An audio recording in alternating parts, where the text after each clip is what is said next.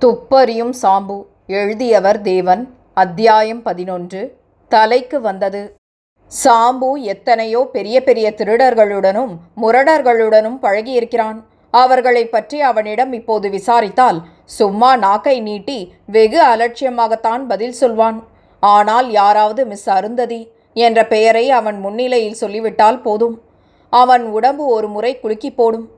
அடே அப்பா எம்ம காதகியாச்சே அவள். என்பான். பல்லை கடித்துக்கொண்டு கஞ்சனூர் ஜமீன்தாரை உடனே ஒரு முறை திட்டுவான். எதிர்பாராத ஒரு சம்பவம் அவனை கஞ்சனூர் ஜமீன்தாரை நெருங்கி அவருடைய ஆத்மார்த்தமான விஷயங்களை கேட்க வைத்தது. ஒரு மிடுக்கான மோட்டார் டிரைவர் ஒரு நாள் சாம்புவிடம் வந்து சாம்பு எங்கே இருக்கிறார்? என்று கேட்டான். நான் தான் சாம்பு. என்ன சமாச்சாரம்? என்று சாம்பு திருப்பி கேட்டான். என்ன ஐயா விளையாடுகிற? சாம்பு ஐயா பேரு ஊரெல்லாம் பிரபலமாயிருக்குது. உன்னை மாதிரி இருப்பார் அவரு என்றான் அவன். சாம்பு எவ்வளவோ வற்புறுத்தி தான் சாம்புதான் என்று தெரிவித்து கொண்ட பிறகு அவனை அந்த டிரைவர் கஞ்சனூர் ஜமீன்தார் அவசரமாக பார்க்க விரும்புவதாக சொல்லி சென்னையில் அவர் மாளிகைக்கு அழைத்து கொண்டு போனான். ஜமீன்தார் அங்கும் இங்கும் கூண்டில் அடைப்பட்ட புலி போல் உருமிக் கொண்டு உலாத்தி கொண்டிருந்தார்.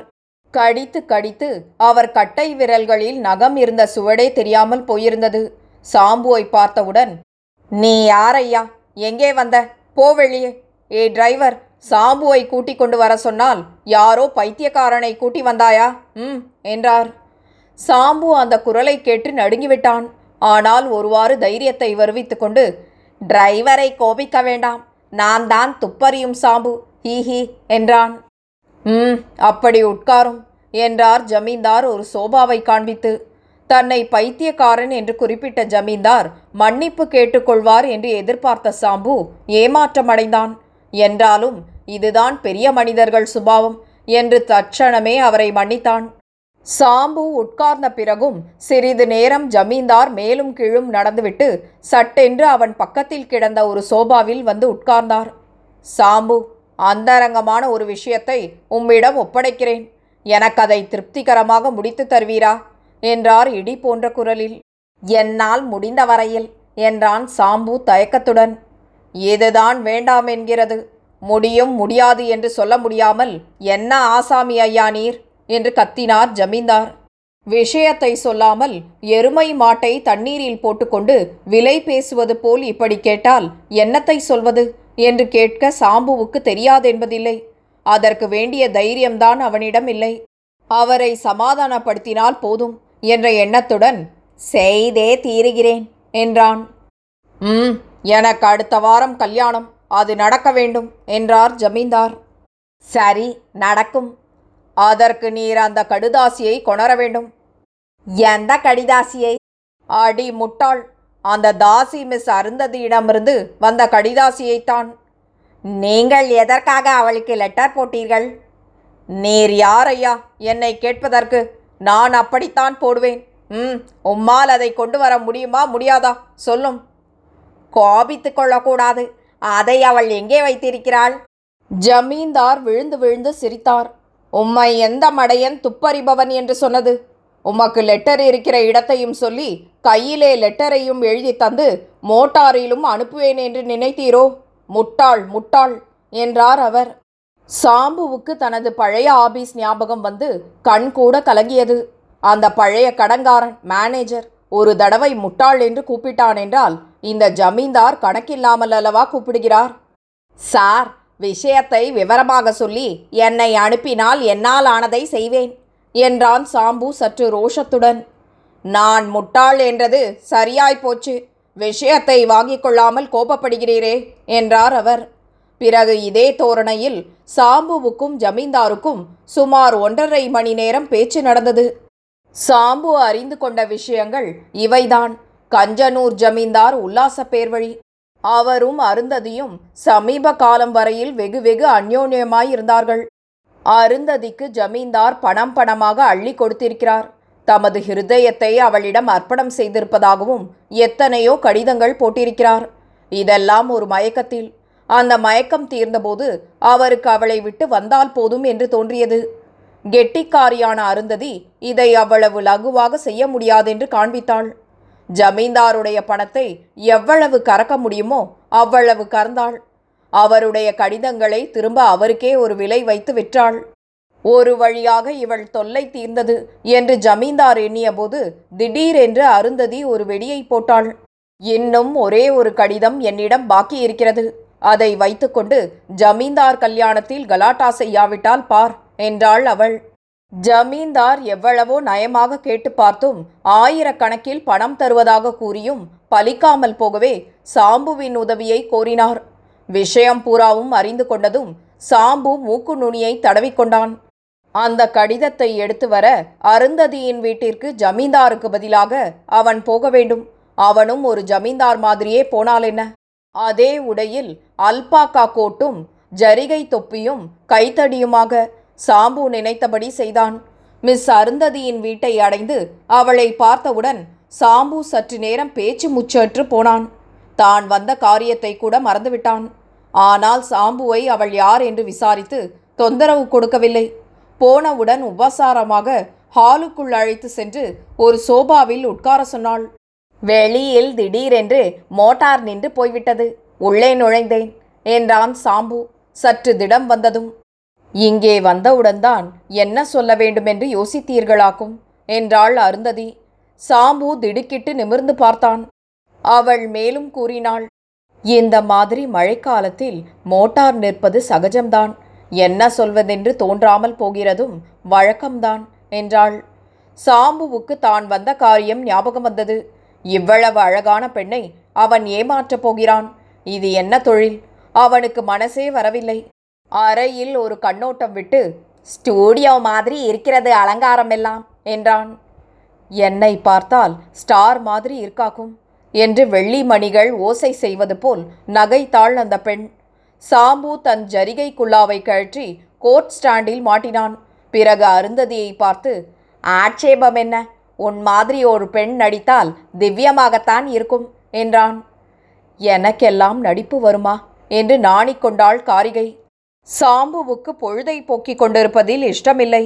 அவன் கண்கள் அந்த ஹாலில் இருந்த பீரோ பக்கம் சென்றன. ஒரு கால் தேடி வந்த கடிதம் அங்கிருக்குமோ? அதென்ன ஆச்சரியம். அருந்ததி அந்த பீரோவை உடனே திறந்தாள். சொல்லி வைத்தாற்போல் அது காலியாக இருந்தது. ஒரு கால் வேறு அறைகளில் எதிலாவது இருக்குமோ? எப்படி போய் பார்ப்பது? அப்போது அருந்ததி சுவாமி நீங்கள்தான் காத்திருக்கீங்க. உங்க மோட்டார் வரத்தான் நாழி பிடிக்கும் போல் இருக்கிறது. நம்ம வீட்டை சுற்றி பார்க்கிறீங்களா? என்று கேட்டாள். இதென்ன ஈஷினி வேலையா? சாம்பு மனத்தில் நினைத்ததெல்லாம் நடக்கிறதே. அருந்ததி முன் செல்ல சாம்பு அரை அறையாக பார்த்து கொண்டு வந்தான்.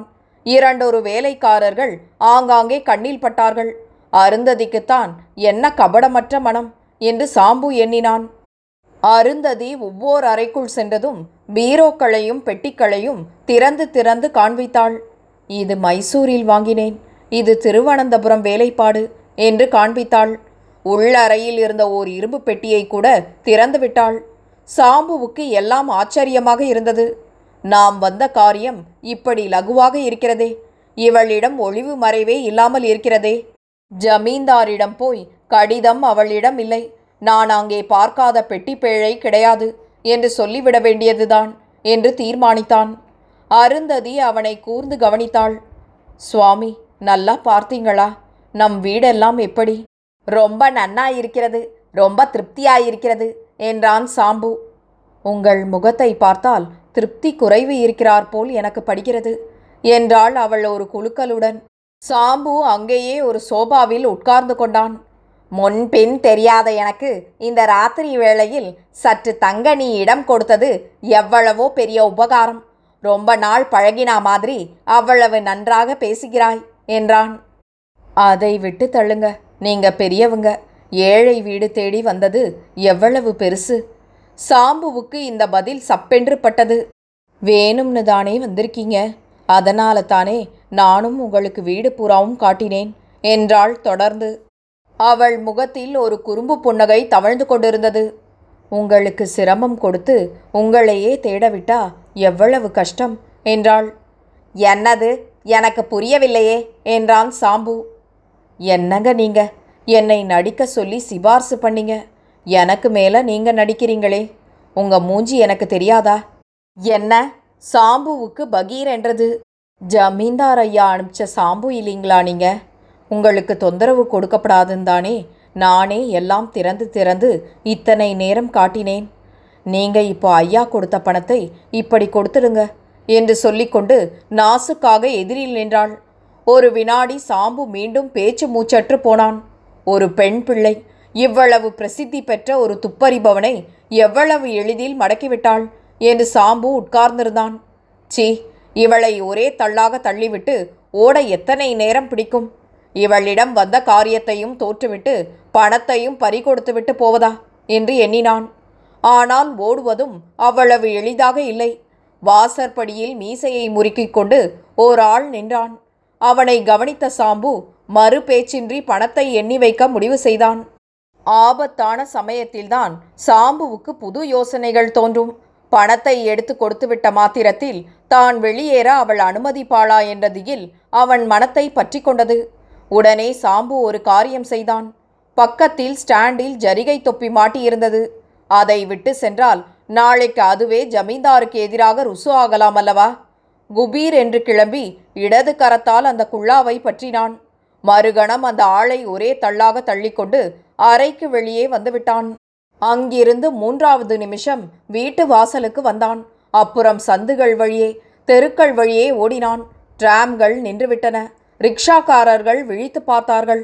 சாம்பு நிற்கவில்லை. அதாவது அவனது கால்கள் நிற்கவில்லை. சுமார் ஒரு மைல் ஓடியிருப்போம் என்று நினைத்து நின்று திரும்பி பார்த்தான். அவனை யாரும் துரத்தி வந்ததாக தெரியவில்லை. என்ன அவமானம்? என்ன அவமானம்? ஒரு பெண் பிள்ளையிடம் பிரபல துப்பறிபவன் அவமானப்படுவதா? சாம்புவுக்கு நினைக்க நினைக்க ஆத்திரம் உண்டது. அருந்ததி சும்மா விடமாட்டாள். நம்மை அவமானப்படுத்த போலீஸில் அறிவிக்கலாம். அந்த ஜரிகைக்குள்ளாயே அவனை காட்டிக் கொடுக்கும். போதும் ஜமீன்தார் விவகாரம். அவன் எக்கேடோ கெட்டுப் போகட்டும். இந்த குல்லாவை திரும்ப ஜமீன்தாரிடம் சேர்ப்பித்துவிட்டு கையை கழுவிக்கொள்ள வேண்டும். உடனே என்று நினைத்தான். அப்போது தப்பித் தவறி ஒரு பஸ் அந்த பக்கம் வந்தது. ஹால்டான் ஹால்டான் என்று கத்தினான். அது பஸ் நிற்கும் இடமில்லை ஆனாலும் டிரைவர் வண்டியை சற்று மெதுவாக ஓட்டவே சாம்பு ஓடிப்போய் தொற்றிக்கொண்டான் ஆஞ்சநேயன் பேட்டையை பஸ் அடைந்ததும் சாம்பு இறங்கி நேரே கஞ்சனூர் ஜமீன்தாரின் பங்களாவை நோக்கி நடந்தான். கதவு சாத்தப்படும் சமயம். ஜமீன்தார் ஐயா படுக்கப் போகிறார் என்றான் வேலையாள். கோப்பிட ஐயாவை என்றான் சாம்பு. ஐயாவே மாடிப்பக்கம் போனவர் சாம்புவை உள்ளே அழைத்து போனார். சாம்பு தனியாக ஜமீன்தாரை கண்டதும் இந்தாரும் உம்மக்குள்ளா என்று அதை நீட்டினான். என்ன விஷயம்? காயா பழமா? என்றார் ஜமீன்தார். இந்த குள்ளாவை முதலில் பிடியுங்கள் என்றான் சாம்பு. கேட்டதற்கு பதில் சொல்லாமல் இதுதான் அதற்கு பதில். நான் போய் வருகிறேன். இனிமேல் அவள் வீட்டில் கால் வைக்க மாட்டேன். என்ன உளறுகிறீர்? கடுதாசி எங்கே ஐயா? குல்லாயை உங்களிடம் கொடுத்தாகிவிட்டதென்றால் கடுதாசிக்கும் நமக்கும் சம்மதமில்லை என்றுதான் அர்த்தம். நான் வருகிறேன் என்று திரும்பி சாம்பு நாலு அடி நடந்திருப்பான். இது என்ன பித்துக்குழித்தனமாயிருக்கிறது? இந்த குல்லாயை யார் கேட்டது உம்மை? என்று அதை இரு கையாலும் பற்றி ஆத்திரத்துடன் இழுத்துக்கொண்டு ஜமீன்தார் அவன் பின்னால் சென்றார். அப்போது ஒரு ஆச்சரியம் நடந்தது. குல்லாயில் டக் டக் என்று நாலைந்து புதிய தையல்கள் விட்டுக்கொண்டன அதனால் ஏற்பட்ட சந்தின் வழியாக ஒரு காகிதம் துருத்தி கொண்டிருந்தது. ஜமீன்தார் அவசர அவசரமாக அதை இழுத்து பிரித்தார். ஒரே பார்வையில் தமது கடிதம்தான் என்று தெரிந்து கொண்டார். சந்தோஷம் தாங்காமல் சாம்புவின் பின்னால் பாய்ந்து சென்று அவனை பின்புறமாக தழுவிக்கொண்டார் கட்டி கீழே தள்ளி உதைக்கத்தான் அவர் அப்படி செய்கிறார் என்று நினைத்த சாம்பு திமிறிக்கொண்டு எப்போது விடுகிறீரா என்னை? விட்டுவிடும். ஆமாம் சொல்கிறேன் என்று கத்தினான்.